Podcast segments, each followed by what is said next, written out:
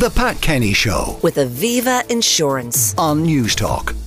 Well, now it's time to look ahead to the weekend sport, and there is a lot of it. Kathleen McNamee from Off the Ball uh, joins me now. She is the host of the COYGIG podcast as well. Kathleen, good morning. Morning, Pat. Let's start with the women, and uh, not a bad payday compared to the men. Maybe I don't know, not great, but every player in the World Cup, every female player, will get thirty thousand dollars. That's a minimum. Yeah, that's a minimum for getting into the group stages. So for the Irish players in euro terms, that means about 28,000 euro, which for a lot of them is probably more than they're making in football on a yearly basis, anyways. I mean, the average, I think, is about 14,000 pounds across England and Ireland for earning levels. And it goes all the way up to, if you get to the final, which we would love to say we will, but I doubt we will, it's 270,000 Two hundred seventy thousand dollars each. each. Which is, I mean, it's great to see. I think it's almost something like a three, four hundred percent increase. But in if you had years. ambition, say, to get to the quarterfinals, you get ninety thousand dollars, not to be sniffed at. So that's there's a big monetary incentive, like for the lads who earn gazillions,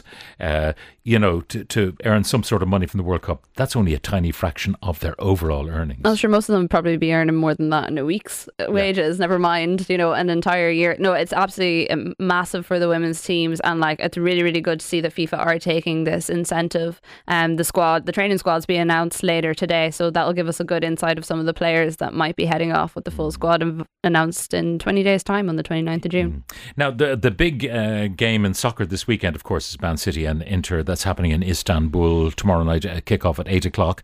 Um, everyone's saying City. I think it's nine to four on City. So Yeah, I, it's funny. We were talking about this on the show during the week. I'm just so disinterested in this Champions League final. You know, normally we'd be doing loads of build up, there'd be back and forth.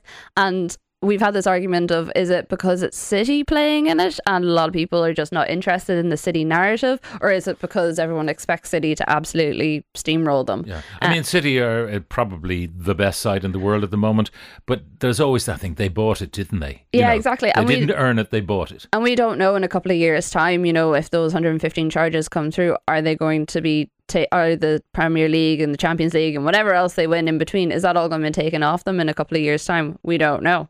Mm. Anyway, uh, that's we'll park that. We expect a, a win for Man City, but you never know. A game is a game. It's always worth on- watching. on the night. Okay, now the FAI will stay with uh, soccer for the moment. The the master plan, which will involve the spending of almost 900 million euro over a period of uh, 15 years. What are they doing? They're doing a lot. So they've broken it into three categories of grassroots, League of Ireland, and international football, where they want to spread the money. Grassroots is the largest section with the total cost of 426 million. With that, they want to build eight regional centres across the country, basically with the idea that you wouldn't have to ever drive more than 30 minutes if you wanted to play a game of football. Um, they're going to build 128 new pitches, 48 artificial pitches on top of that, build 128 new clubhouses, 480 sets of floodlights. So that's just the grassroots side of things. Really, what they're investing in is facilities because facilities have been severely underfunded in football in this country in the last 20 years for a variety of reasons. They must have got their quotes from Aldi or Lidl to be able to build all that for that money. I know it's a, you would think that you would need a lot more, but I think the idea is as well that teams individually will also do a bit of fundraising. You know, if they say, "Well, we can give you so much, you'll do this." Um, they also want to upgrade League of Ireland fa- facilities uh, to 390 million. So that will be building 10 new stadiums with 10 to 20,000 capacities, another 10 of 6,000 capacities. And they also want each League of Ireland club to have their own academy and training ground. And then finally, they want to develop a new national football centre out at Abbottstown for 47 million. So they have. They've a lot to do in the next 15 years, but I think with the way the FAI have approached things since the, the new people took over has been impressive. And if they're able to achieve the majority of what they want to do here, Yeah. they will. It'll be a new era for football in Ireland. And of course, they maintain too. Uh, if you remember that discussion about the betting tax, that uh, there's a lot of betting on football these days, and yet the betting tax goes to uh, the horses and the dogs. Yeah, so they're still uh, argument arguing about that one. I think they just said that they want the tax itself to be raised rather than more of the percentage of it to go to them. So be interested to see how that one plays out. Now, two big provincial finals in the hurling. Yes, we have our Munster and Leinster hurling finals this weekend. So Kilkenny are taking on Galway, and then there is Limerick taking on Clare at the Gaelic grounds, which is an interesting setup already. I mean, Limerick Clare sold out within I think it was twenty minutes. Um, Clare requesting that it be held at the Gaelic grounds rather than Páirc Uí Chaoimh, which Cork weren't too happy about. Um, that one's going to be tight. Clare won the last time the two sides met. Other one could be tight as well. Galway Kilkenny. It was a draw the last time they met out in April uh, in the league. So Kilkenny missing a few big names. Uh, I mean, a lot of people saying that Galway haven't been able to kind of get themselves up to those big match performances so far this season. So it'll be interesting to see how they do against the Mighty Cats.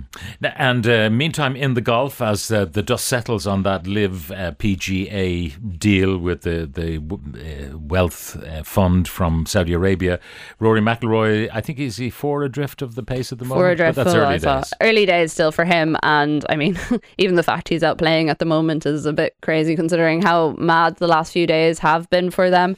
Um, I think a lot of people will want to see him do well, especially with him saying that he felt like a bit of a scapegoat and a sacrificial mm. lamb the other day when he was out. And uh, finally, I'm not sure you have any insight into this. Maybe not many people have. The lure of the desert and millions and gazillions for Lionel Messi was not enough. He goes to Miami. Yeah, it's been in the talks for a long time that he was going to Miami, and I think what stopped him, people thinking he actually would go was the fact that Phil Neville was the coach there. I don't know, just before he joined, he was coach of the England women, and he was not very good at all. And it's just funny how he left two weeks before Messi suddenly arrived. Um, I think one of the big things is because Argentina want the next World Cup, and even though Messi is an ambassador for Saudi, it would be a bit strange for Argentina's absolute legend of a player to be playing in Saudi Saudi, a Saudi tourism ambassador, and then also flying over to Argentina to be like, no, we want the World Cup. Wouldn't really make a whole lot of sense, whereas he gets out of that a bit if he's played in the US. Kathleen McNamee from Off the Ball, thank you very much. The Pat Kenny Show with Aviva Insurance on Newstalk.